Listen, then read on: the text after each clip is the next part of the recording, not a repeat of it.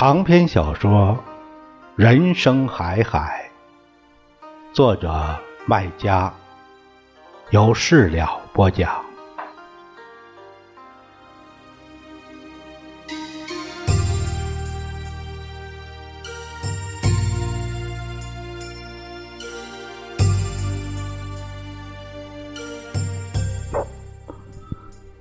在这个故事里，上校。到了上海，做了那个女特务的部下。女特务急救之后，搭上校乘的吉普车去医院养伤。期间，他看上校聪明能干，做事沉稳，声相也好，动员他加入军统。上校不情愿，他不想再杀人，只想救人。但后来一张军令下来，不愿也得愿。军令如山，从此他辗转到上海，以开诊所做掩护，埋名隐姓，杀奸除鬼，刺探情报，过上一种恐怖又滑稽的生活。一边纸醉金迷，一边随时丢命。那女特务是他上司，为他单立一组，配他两把手枪、一部发报机、一箱金条、五个下级，五人各有专长，有的会偷，有的敢杀，有的会配炸药，有的会讲鬼子的鸟语。其中有个女的专管发报机。四川人，身材高挑，长方脸，高鼻梁，胸脯满的要从那衣裳里边胀出来。上街时常遇到不三不四的小赤佬吹口哨，但他很少白天上街，夜里才露面这是他的工作，不奇怪。怪的是，他从不开口，讲话只靠打手势。写字原来是个哑巴，他字写的快又有劲道，藏不住手头的力气。他手劲儿大到什么程度啊？掰手腕，大男人双手掰不过他一只左手。他右手可以劈断砖，左手可以把你拎起来悬空。像拎小鸡子一样，分明是练过武，有内功。他自己也承认，曾在峨眉山上当过六年尼姑，武功是山上练的。吃着烟，喝着茶，打着饱嗝，喷着熏人的酒气，有时吊着故事主角的家乡口音。连声带色，自问自答，是上校讲故事的特点，成套路了。这不，又开始老一套，拖着四川腔的，抛出了一堆问号。四川人开口离不开咋子要的，咋子标志的人，咋子要当尼姑。彪子的人当彪子才要的是吧？当彪子也被当尼姑要的是吧？再讲哑巴咋子识的字？他识的字，证明他不是天生哑巴是吧？那他又不是哑，咋子成哑巴的？病还是灾，祸还是殃？到底是咋的呢？确实，这个咋子标志的女人浑身涂满了咋子的问号。吃口水，抽口烟，上校恢复口音，接着讲：世上没有不透风的墙，日子久了，出头的船子总要烂。有一次出现紧急情况，我半夜三更去他租住的屋里寻找他。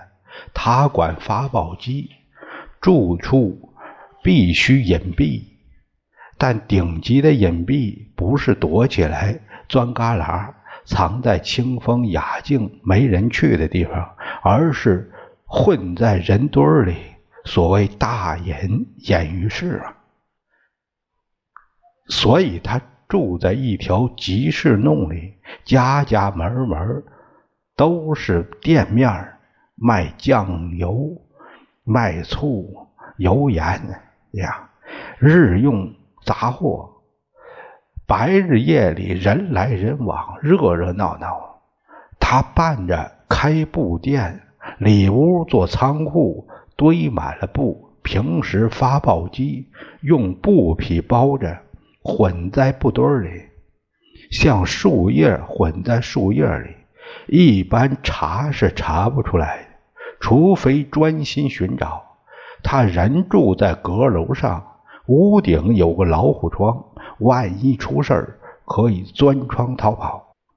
夜半三更，最热闹的市弄也不见人影。静的身后，上校朝他店里走去，一路只听见自个儿踏踏的脚步声和咚咚的心跳。店在弄堂尽头，档头上，这也是讲究，不能夹中间要靠边闹中取静，有退路。终于，上校走到他店门前，正举手要敲门，就听得屋里传出悠悠的呻吟声。门是那种木排门，不大隔音。上校立在门外，听得清爽。那声音像哭，又不像，又像小猫在撒娇发嗲。事情很紧急，他来不得多想。不是，也是想了一下的。上校讲，我想他可能在做梦，梦见伤心事儿啊，所以不顾忌，敲开门进屋看，总觉得他有些异常，神色慌张，好像已经知道我要报的急事儿。我纳闷，正要问他，阁楼上突然发出一阵悉索声，像有人。法宝屋怎么能有人外人呢？这是破坏纪律的。我问怎么回事，不等他回答，楼上冒出一个满头金发的杨老，拖着长裙子，板着一张吃足亏的凶脸，迎着我们放肆的走下楼梯。经过他面前时，狠狠地抽了他一耳光，扬长而去。我一时没明白究竟，后来明白了，那杨老把我。当做他的相好吃醋了，这么半夜三更寻上门来的，不是相好就是鬼了。说着，他哈哈大笑，哈出了满嘴的酒气。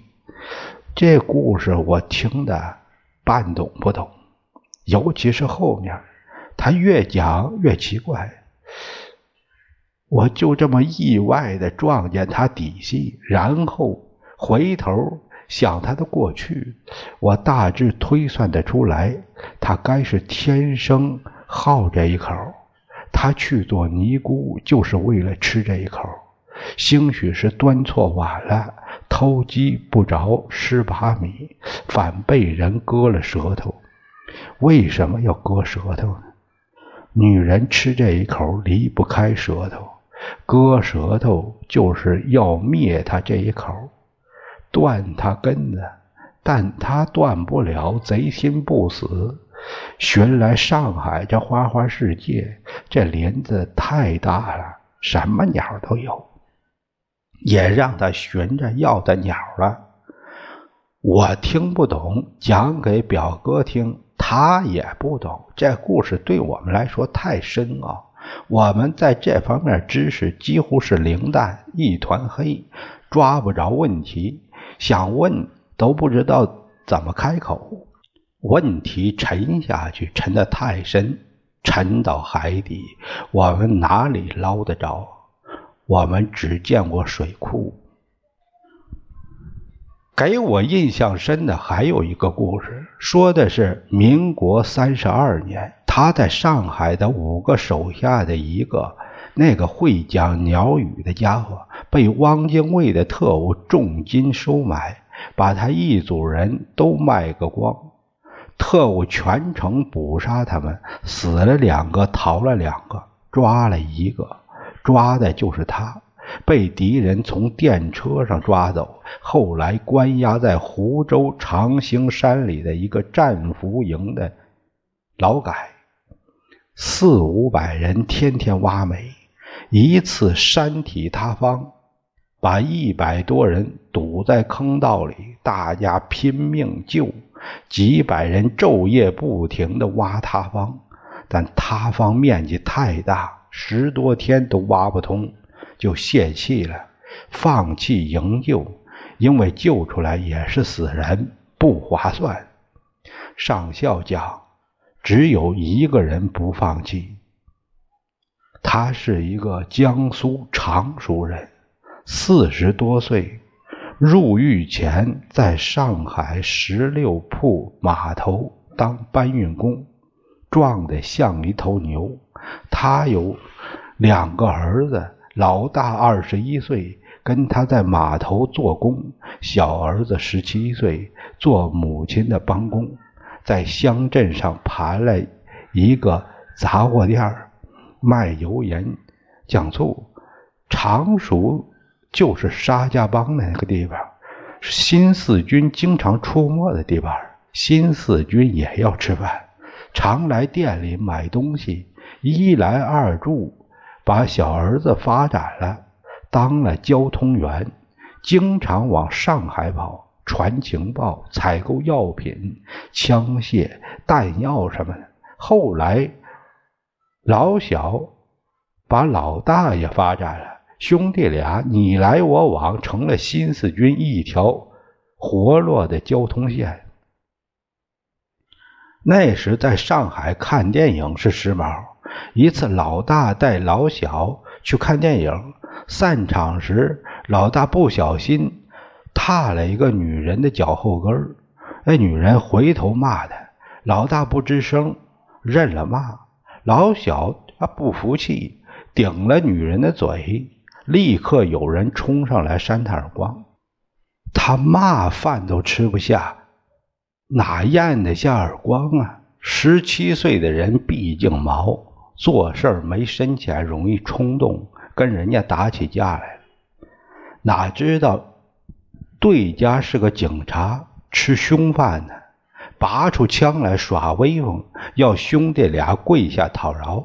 老大知道事情不妙，准备认怂，讨个安生。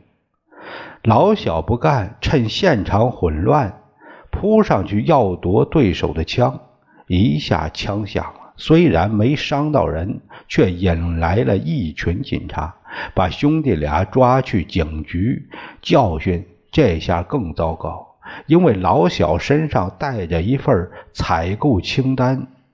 警察有嗅觉啊，他一看清单，知道这两个人身份险恶，开始对他们严刑拷打、审问。后来又上门搜查。搜到一把手枪和一些子弹，害得把父亲也牵连进去，父子三人就这样落难，最后被关进战俘集中营来挖煤。那次塌方，父亲和上校是一个班躲过一劫，但是兄弟俩都在里面，这简直要了当爹的命啊！上校讲，从发生塌方后十来天，他没出过坑道。人家换班，他不累，累了就睡在坑道里，饿了就啃个馒头。谁歇个手，他就跟人下跪，求人别歇啊。他总是一边挖着，一边讲着同一句话：“你们把我儿子救出来后，我做你们孙子。”你们要我做什么事都是我的命。讲过千遍万遍，喉咙哑了还在讲，只要是人长心眼儿，听了看了他可怜的样子，都情愿替他卖力卖命。可塌方是个无底洞啊！几百人轮流挖了十多天，都卖了命呢，就是买不来里面人的命。眼看过了救命时间，芋头放弃营救，要大家去上班，只有他不放弃。白天被押去上班，夜里一个人去挖塌方。大家劝他算了，救出来也是死人，别把自己的命也搭进去。他呜呜的叫啊！你不知道他在讲什么，只有喉咙已经着地是哑掉了，发不出声来。但看他的空床铺，你知道他谁的话都听不进去。他的被窝成了老鼠窝。他本来是搬运工，一个壮汉，胸脯厚实的子弹打不穿，却眼看着一天天瘦下去，像日子是一把刀，在一刻不停的削他、刮他、放他血水，血肉一层层剥下来，干下去，哭的像个鬼。一天夜里有人打架受伤，上校去给人家包扎。老远看见一个人在腊月的寒风里踉跄着往坑道里晃去。天已经黑透了，只能看清一团黑影，看不清模样。但上校知道他是谁，可怜的父亲。这些天他曾经。多次都看见，在黑夜的寒风里，独孤孤的一个人往黑洞里奔走。但现在不是在走，而是在跌跌撞撞，一步三晃，几步一跤，像个吃醉酒、糊涂的手脚不分，连走带爬的。夜里睡觉时，上校眼前老是浮现这身影，心里很难过，想他可能是腿脚有伤，带上药水和几个冷馒头去看他，也想劝他回来歇一夜。去了，发现他已死在了坑道里。半道上，离塌方还有一个。几十米的弯道，他已经爬了几十米，几十米的坑道都是他爬的手印子。吐的饭菜，最后死的样子也是趴着的，保留着往前爬的姿势。上校讲：“哎呀。”我想他一定是想跟两个儿子死得近一些，就想把他抱到塌方段去葬。他本来那么壮实，大冬天穿着棉袄棉裤，看上去还是很大块头，像你父亲。我以为要花好大力气才能抱住呢，可一抱发现。像个孩子，像您。哎，我知道他已经很瘦，可想不到瘦成这样，完全就剩一把骨头，骨头好像也枯了、朽了，轻飘飘的。我本来是鼓足力气抱他的，反而被这个轻压垮了，也哭了。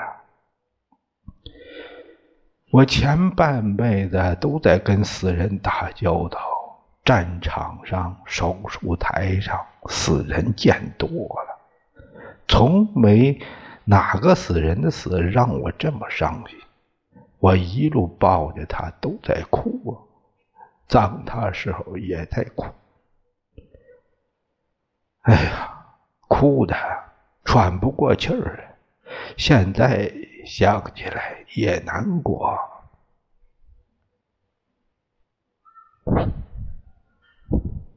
在将近三年时间里，我听他讲过很多故事，有的吓人，有的稀奇，有的古怪。这个是让人难过的，讲的他眼泪汪汪。这些故事总是那么吸引人，我经常听得不眨眼。一两个钟头像火烧似的烧掉了。不过我最爱听的事儿，他一向不讲。比如，他是不是睡过老保长姘头？有没有跟他们师长老婆偷过相好？他是怎么当上军医的？爷爷讲的对吗？最后又因为什么被解放军开除的？等等，请他讲，他总是生气，有时不理我，有时还骂我。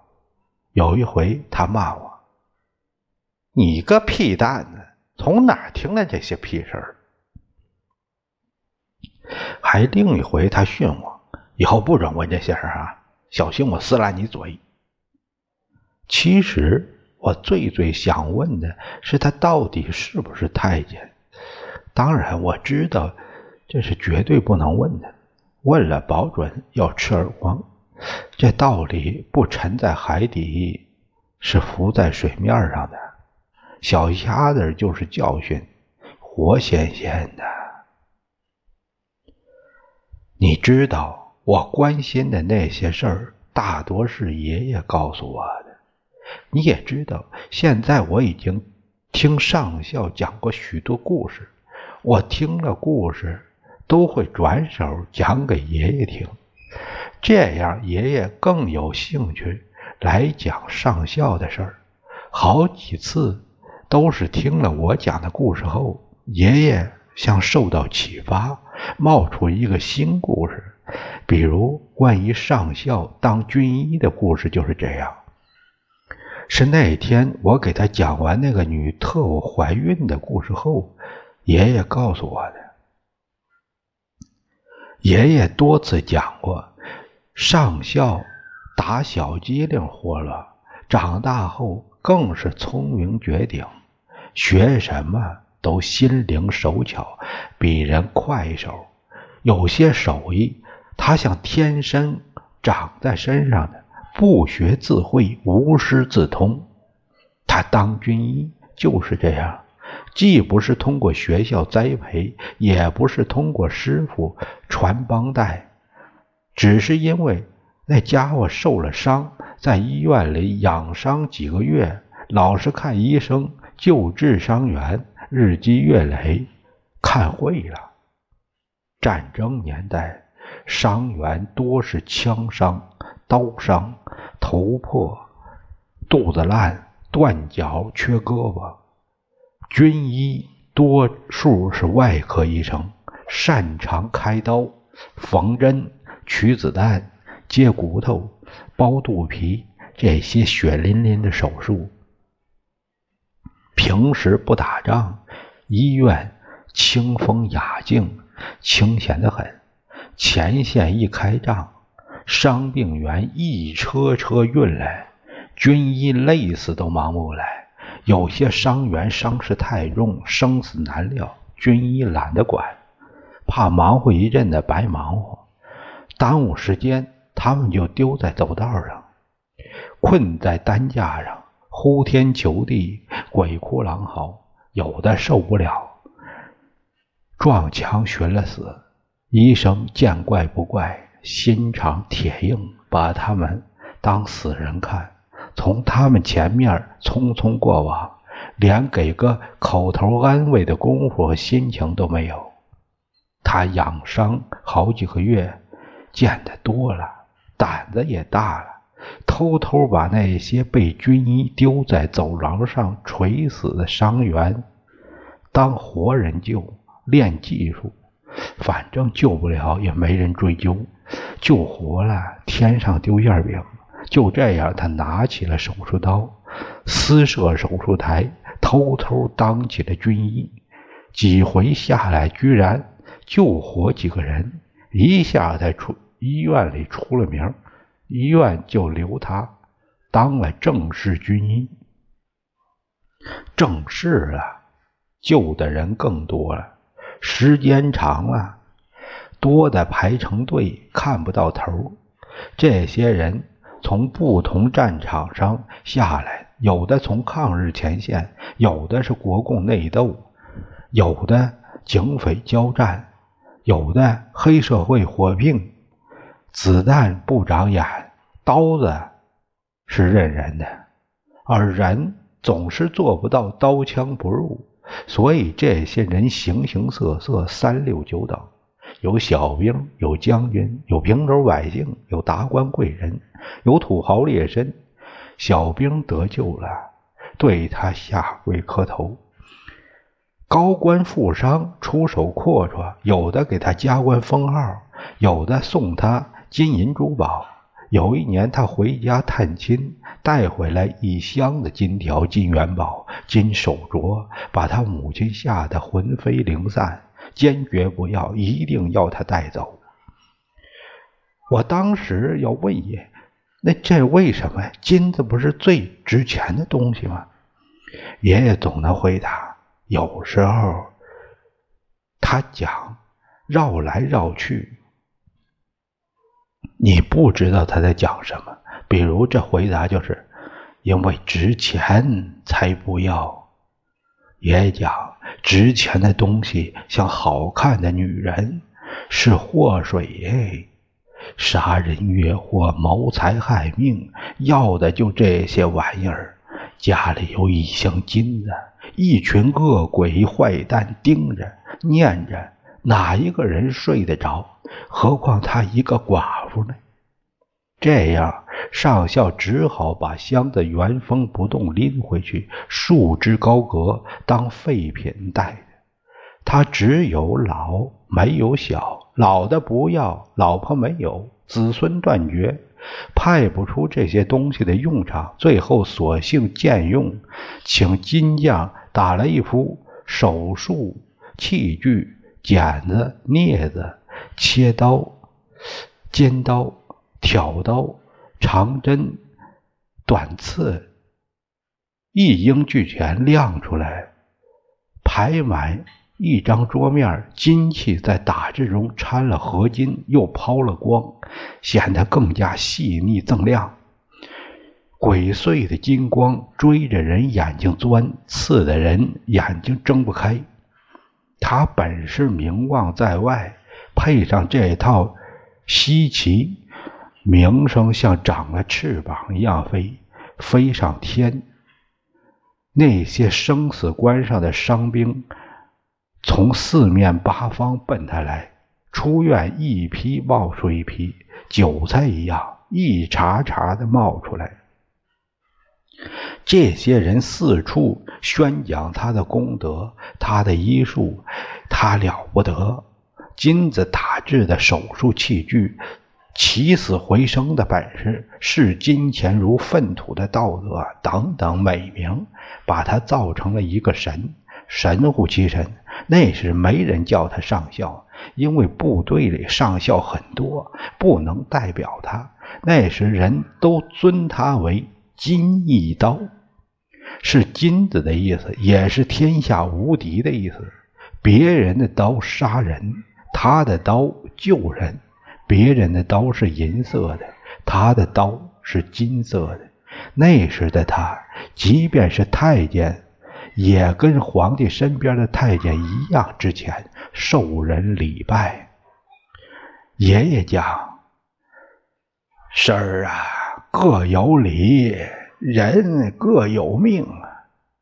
那些躺在棺材里的死人，一定都后悔没遇到他。”否则，死的可能就是别人。